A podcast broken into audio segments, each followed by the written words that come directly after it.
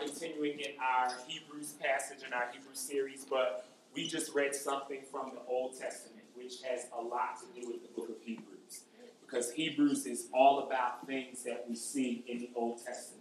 So one thing that a great old preacher said is he said, a lot of the book of Hebrews is lost on us who are not Jewish Christians, or those who are not of Jewish descent, or those who don't have a Hebrew background.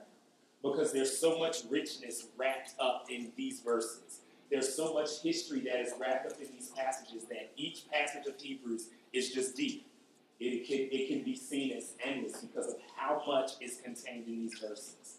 So that being said, we just looked at a passage that has some very weird significance. It's known as the Abrahamic covenant, right? So this particular passage, and I'm actually going to turn back there because there's a verse that I want to lean back in. So if you could, our text for today is going to be Hebrews 9:15-22. But turn back to that Genesis passage because there's something I want to pull out of there before we move on. It's a major point, and I think it will help us understand how everything else, it'll help us understand what we're looking at just a little bit better. So that's Genesis 15. Logan stopped at verse 15. But we're going to read it all the way to the end just to get some more. And thank you so much. I know I threw that curveball at you, at the last minute, but thank you for being flexible in Jesus. All right. So Logan stopped at 15. I'm going to pick up at 15. As for yourself, you shall go to your fathers in peace, and you shall be buried in a good old age. And they shall come back here in the fourth generation, for the iniquity of the Amorites is not yet complete. When the sun had gone down and it was dark, behold, a smoking firepot and a flaming torch passed between these pieces. I'm going to read that verse again.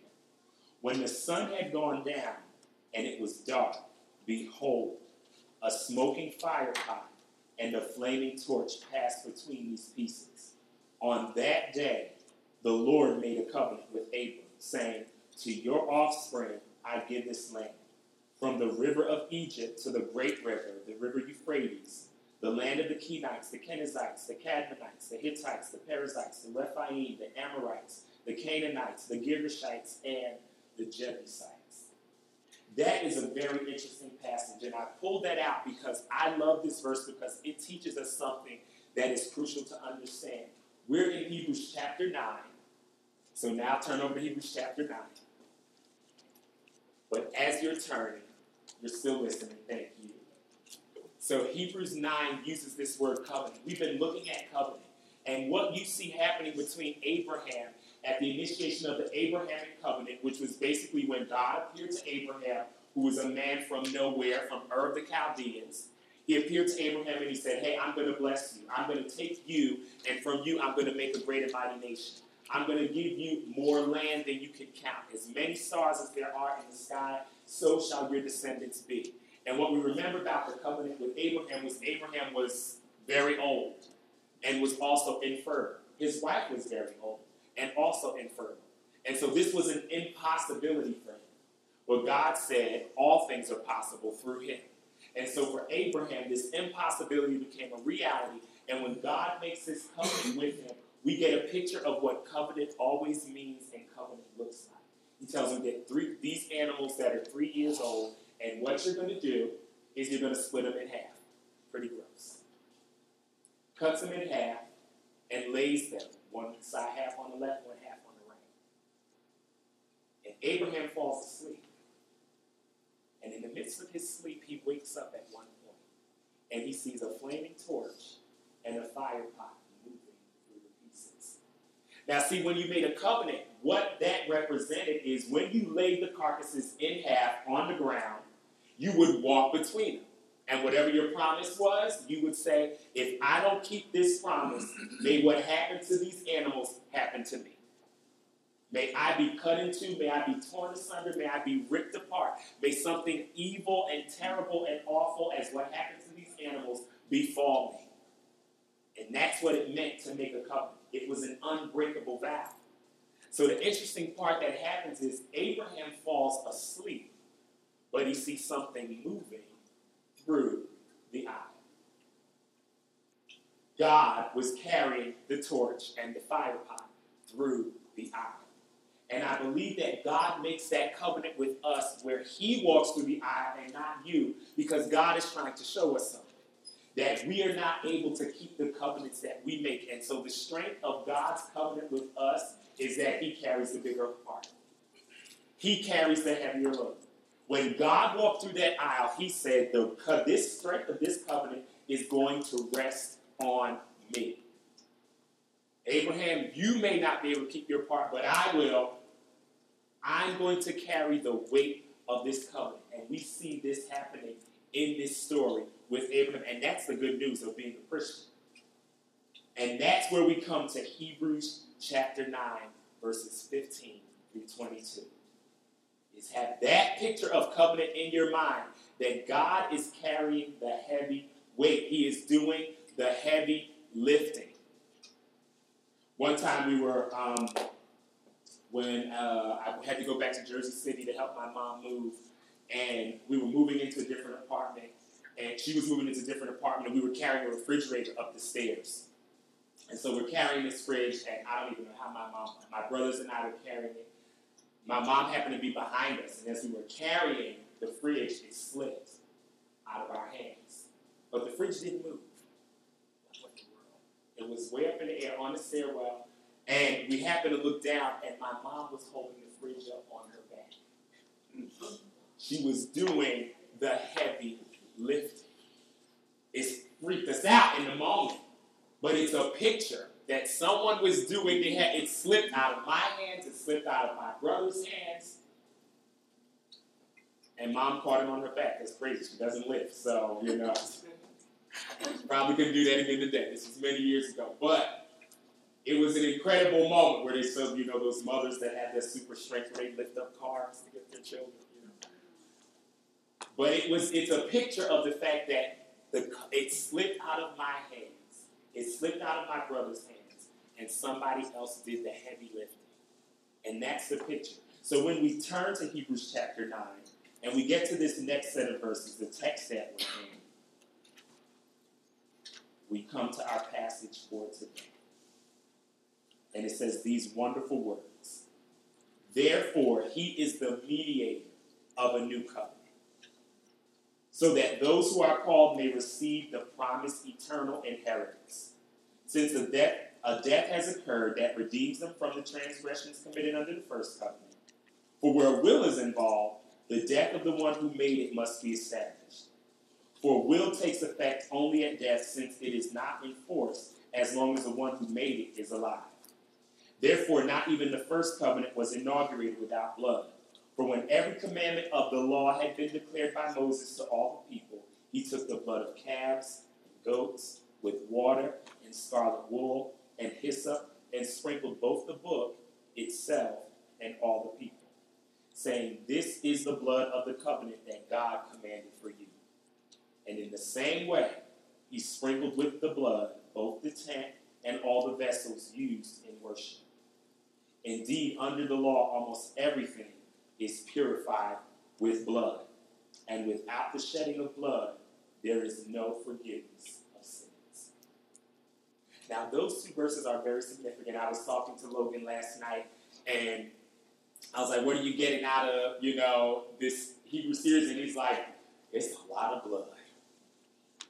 We have been talking about something that is very precious and very important in this section of Hebrews. We have been talking about the blood of Jesus, the wonderful, precious, holy, sanctified blood of Jesus. And I was raised in the Baptist church. We used to get excited about the blood.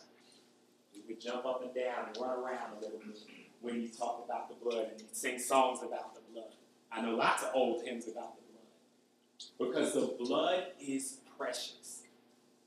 It really is. And one of the things that it made me think of is today in our culture, blood is not a precious thing to us. I thought of the fact that I like bloody movies. I love movies where I'm entertained by blood. And as I was in the shower thinking about the preciousness of blood this morning, the Lord convicted me about that. That blood is not so precious to me anymore because I'm entertained by it. The more bloody a movie is, the more I want to see it. I love vampires. That's my favorite evil villain. They drink blood. It's crazy. I was thinking about that, but blood is precious. And in our passage today, we're going to see just why, how significant it is that as we're in this passage of Jesus, we're talking about a lot of blood, because blood is important. And these verses are bookends. Verse 15 and 22 are bookends that can be read that way. Therefore, he is the mediator of a new covenant so that those who are called may receive the promised eternal inheritance, since the death has occurred that redeems them from the transgressions committed under the first covenant. Then jump to verse 22. Indeed, under the law, almost everything is purified by blood. And without the shedding of blood, there is no forgiveness of sins. We see this mention of a new covenant, and then we see a bookend of blood. Because covenants and blood go together. Where there is no covenant, there is no blood, and where there is no blood, there is no covenant. In Leviticus chapter 17, you read these interesting words. God yells at a bunch of people. He yells at the Hebrews, and he says this in Leviticus 17. I'm going to read it in an unconventional translation, but it's important. It's the Everett Fox translation, and it reads this way. And any man of the house of Israel, of the sojourners that sojourn in your midst, that eats any blood, I set my face against that person who eats the blood. I will cut him off amid his kinspeople. For the life of the flesh, it is in the blood. I myself have given it to you, God, upon the slaughter site to effect ransom for your lives. For the blood, it effects ransom for life. Therefore, I say to the children of Israel, every person among you is not to eat blood. And the sojourner that sojourns in your midst is not to eat blood. And any man of the children of Israel or of the sojourner that sojourns in your midst, who hunts any hunted wild animal or a bird that may be eaten, is to pour out its blood and to cover it with the dust. For the life of all flesh, its blood is its life. So I say to the children of Israel, the blood of all flesh you are not to eat, for the life of all flesh, it is its blood. Everyone eating it shall be cut off. These are some great verses that God said to the Israelites in the book of Leviticus, that the life of all flesh is in the blood. Blood is life. If there's no blood in your body, there's no life. You stop moving. Blood symbolizes life. The life of all flesh is in the blood, and God was letting the Hebrews know that it was significant. And that, way back in Leviticus, is a setup for where we get to when we talk about Jesus' blood. Under the old covenant, it took the blood of animals to temporarily deal with sin and put it away. Under the new covenant, once for all time, it is going to be the blood of Christ that takes our sin and washes it and removes it away completely from us forever. But we've got to recognize just how precious and important the blood is. Even in our culture, we're in danger of a crossless Christianity, one that doesn't involve the blood. We talk about all the beautiful, God has a wonderful plan for your life, and he's got this for you and that, and we leave out the cross of Christ. That wonderful plan that God has for your life required that his son be crucified and killed and put on the cross and laid in a tomb for 3 days. That part's being pushed out of the gospel today. But this brings us back to the reality of the gospel that the apostles believed. Blood is life. Life is in the blood. We see something here about Jesus' blood that is different. So, that differs from other blood, and we'll see that as we go along. So it says, therefore he is the mediator of a new covenant, so that those who are called, who are those people? Those are people who believe, who have received. So part of the original audience is the Hebrews that this letter is written to. They have come to Christ. Something interesting has happened. Christ has died, Christ was buried, Christ rose from the tomb. But guess what? The day after Jesus rose, there was still a temple in Jerusalem. There were still people offering animal sacrifices. They could smell them. They could hear the songs and the praises being sung. And these Hebrew Christians needed to know Did they need to go back to the temple, or could they continue in their worship of Jesus Christ? Is Jesus greater than the temple? That's been the questions that we've been answering as we've been walking through this book of Hebrews. So those who are called, it's the first audience, and it's anyone who believes, anyone who comes into faith, anyone who puts their faith in this Messiah. Those who are called may receive the promised eternal inheritance. That's a key word. We see this word eternal a lot, and it's important for multiple reasons. We see eternal coming up in the verses before, because our text opens with therefore. So that means it's in reference to what preceded before it. It talks about how Christ, through the eternal Spirit, offered eternal redemption to those who would come to faith in him. That's verse 14. So therefore is in reference to the fact that an eternal Christ offered eternal redemption, and it comes with an eternal inheritance. I want to touch on eternal because I want to pull out a divine attribute of God. I think that we can't miss it about Christ. Divine attribute is basically the big term for the characteristics of God. What are some traits of God that distinguish him from everything else and every other God? And since we're looking at the word eternal, I want to pull out that God has a quality of eternality. What does that mean? Eternality. Psalm 90, verses 1 through 2, says, "From everlasting to everlasting, you are God. Before the mountains were formed, before the earth was made, you alone are God. From everlasting to everlasting." So we got to go a little deep here. We got to deal with eternality. Eternality means that God is a being who exists outside of time. Time is not like a river that runs at God's feet. It's more like a crinkle in his hand. God is a bigger, he's something the old word was supratemporal. He supersedes time. Time is not something that holds God. God is someone who holds time. He created time. So in Genesis, it opens up with these words. It says, "In the beginning." When you get to "in the beginning," that's where time begins.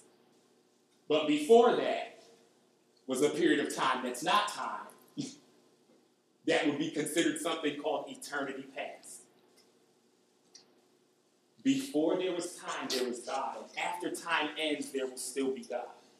God as a being is an eternal being. Time is something he created, not something that measures him. Man needed time because we have a span of life and we have to be measured. We measured ourselves in time over changes. We're born, we grow, we get old, and we die. Time. But it's not so for God. Christ comes from a period that precedes time. And because he's an eternal being, he stepped into creation. The verses in Hebrews also later goes on to tell you, when the fullness of time had come, God sent forth his son, born of a woman, born under the law.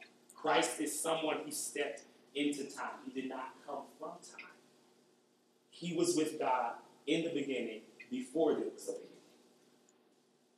And because he's an eternal being and possesses eternality, he offers an eternal inheritance. That is one of the beautiful things that gets pulled out for us here when we think about the eternality of Christ and of God. And because he's an eternal person, he has an eternal blood. Since a death has occurred that redeems them from the transgressions committed under the first covenant.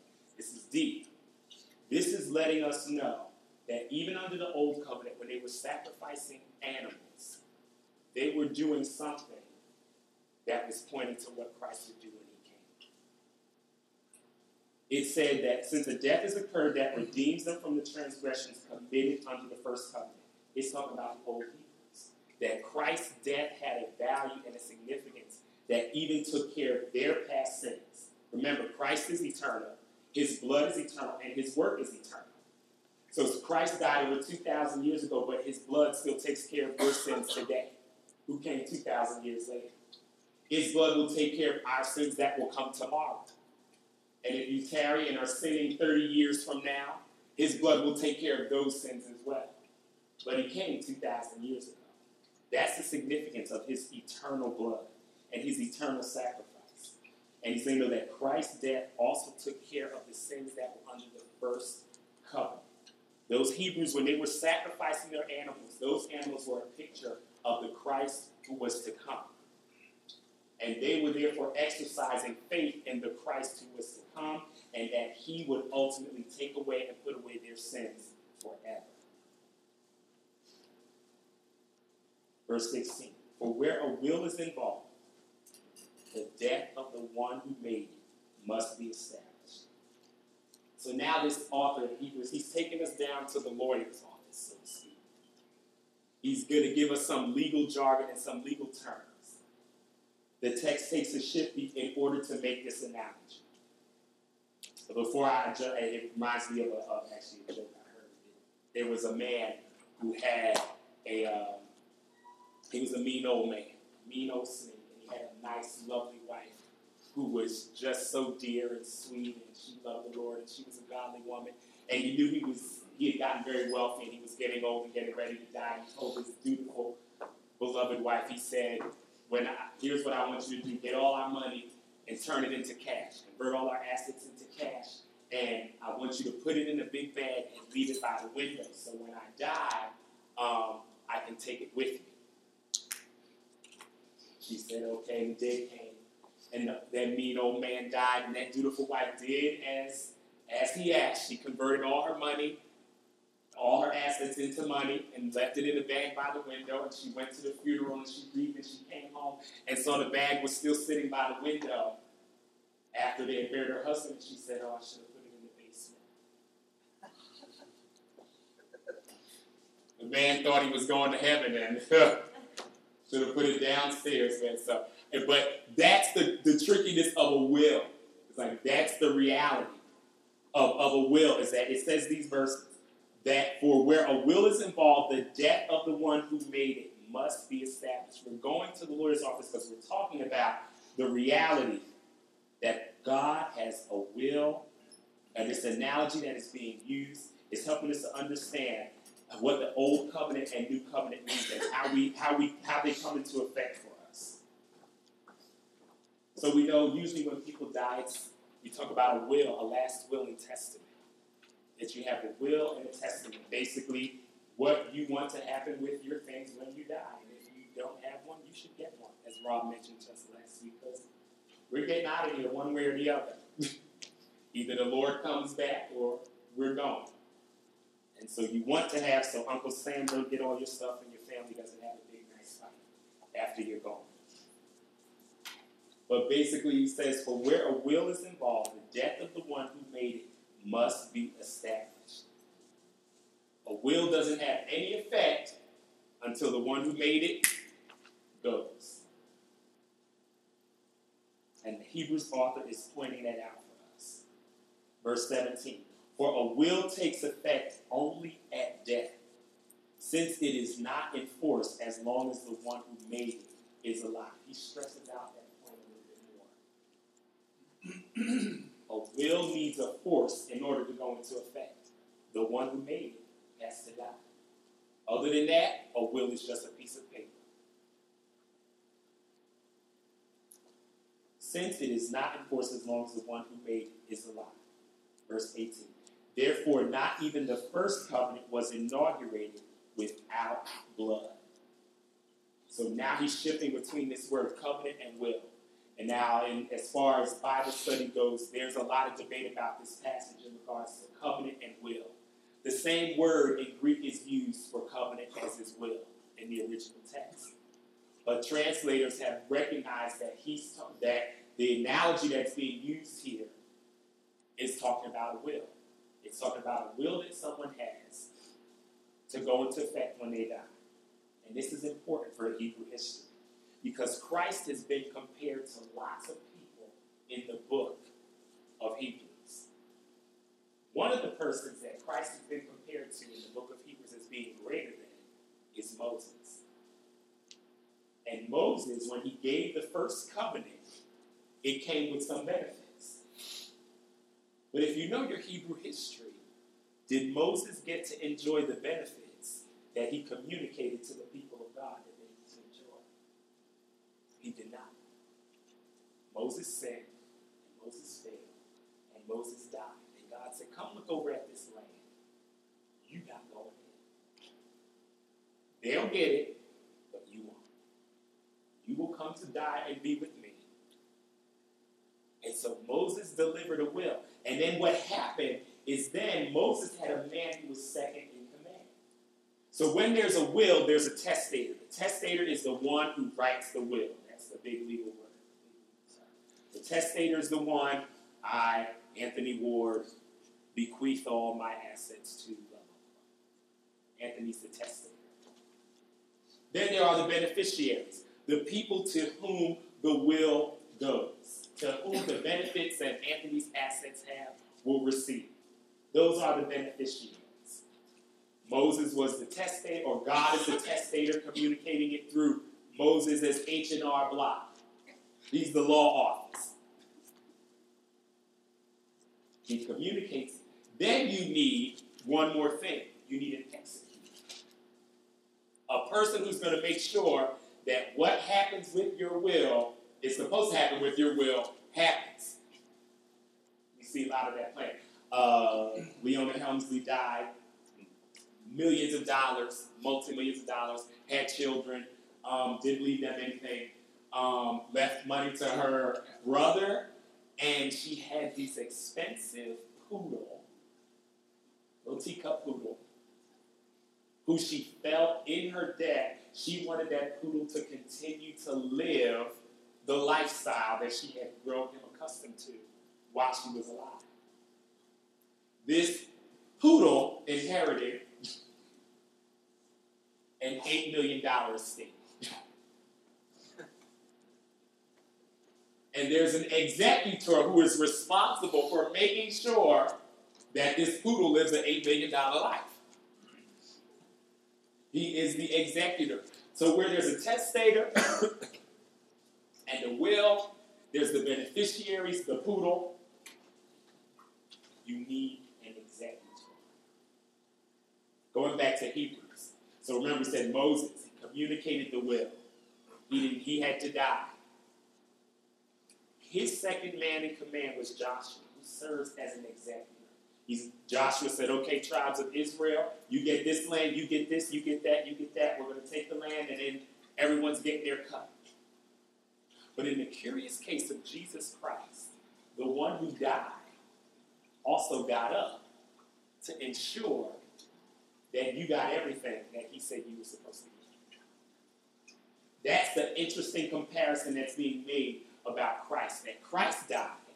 He had a will of a promise of eternal inheritance for you and I. And he rose from the dead to make sure that he could not only just be the testator, but that he could also be the executor.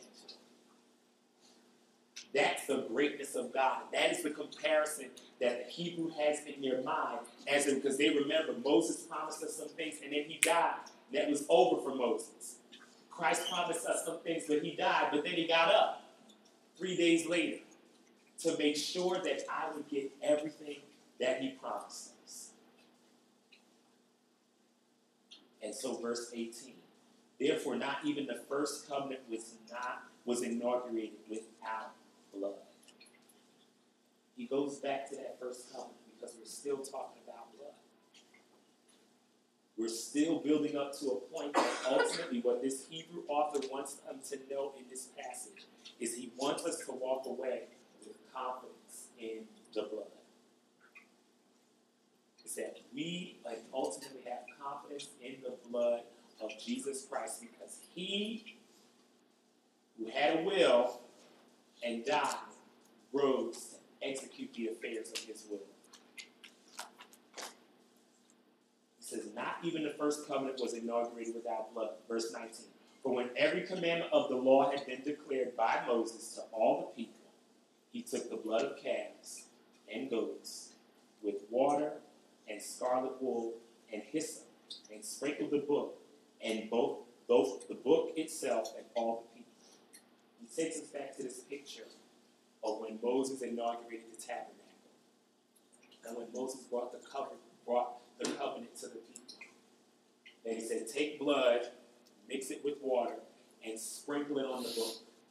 the book of the law, where the 10 Commandments and God's laws, all of those ceremonial laws were written down. It's like what we just read in Leviticus 17. He sprinkled that book with blood. And then Moses also sprinkled the people with blood.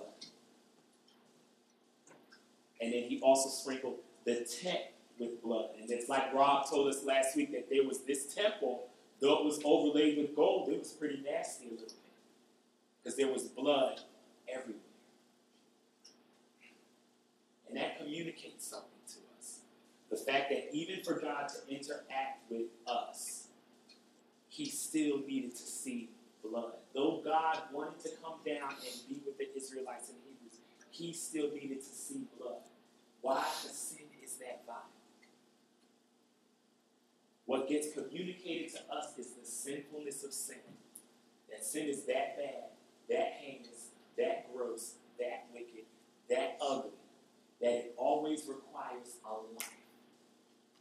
See, when we look in the Bible, there's also this bloody line is what it can be called.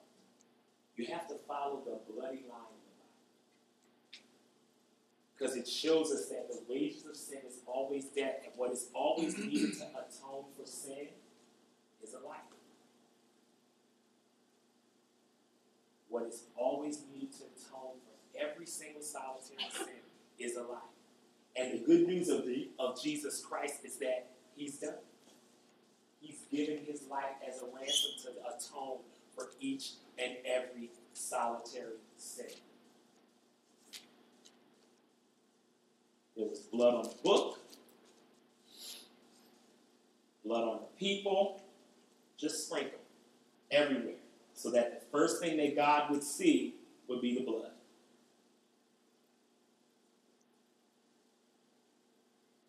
But when every commandment of the law had been declared by Moses to all the people, he took the blood of calves and goats with water and scarlet wool and hyssop and sprinkled both the book and himself and all the people, saying, "This is the blood of the covenant that God commanded for you." Verse 20. And that's interesting, too, that Moses should say the words, "This is the covenant. This is the blood of the covenant that God has commanded for you." This is significant because it lets us know that the only way to approach God is by the means that he prescribes.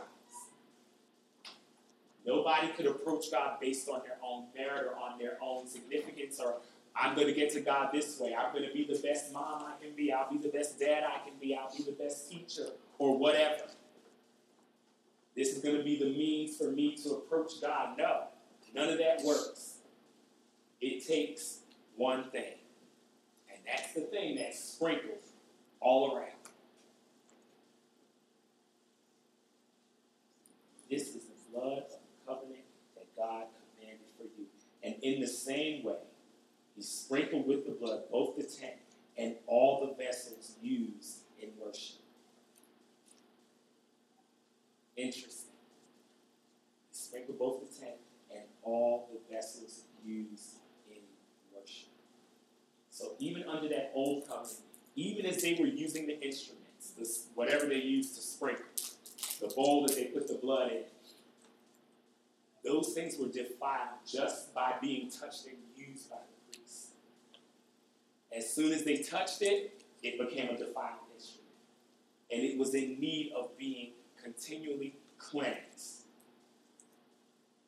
because all of that was temporary. The whole idea of the old covenant is that it was temporary. It only put up with the problem for a moment. And it makes it clear in verse 22. Indeed, under the law, almost everything is purified with blood. And without the shedding of blood, there is no forgiveness of sins. Very weighty passage. That without the shedding of blood, there is no forgiveness of sins. The next thing that we do after our Sunday is we take communion. And every time that we take communion, we're reminding ourselves of that very simple fact. That without the shedding of blood, there is no forgiveness of sins. That sinners and we who have sinned and we who have failed, have a blood that we can run to.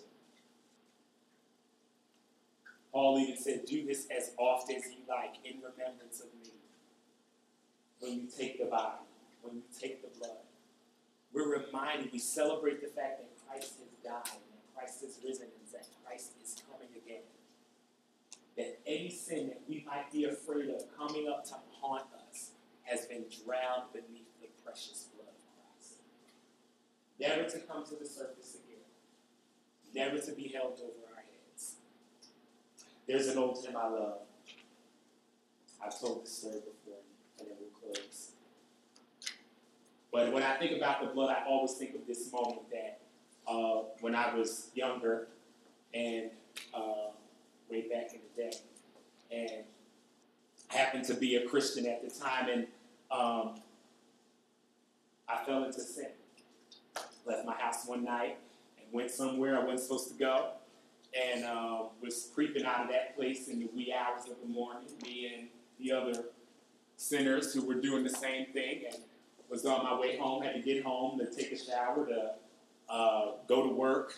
The sun hadn't even come up. And I remember getting on the bus, and the bus was going over a bridge. And I felt the conviction of the Holy Spirit just hit me like a rock. I said, Christian, you know better. What were you doing at that place with this person? What were you? I just felt like the scum of the earth. Because I was somewhere in the doing something.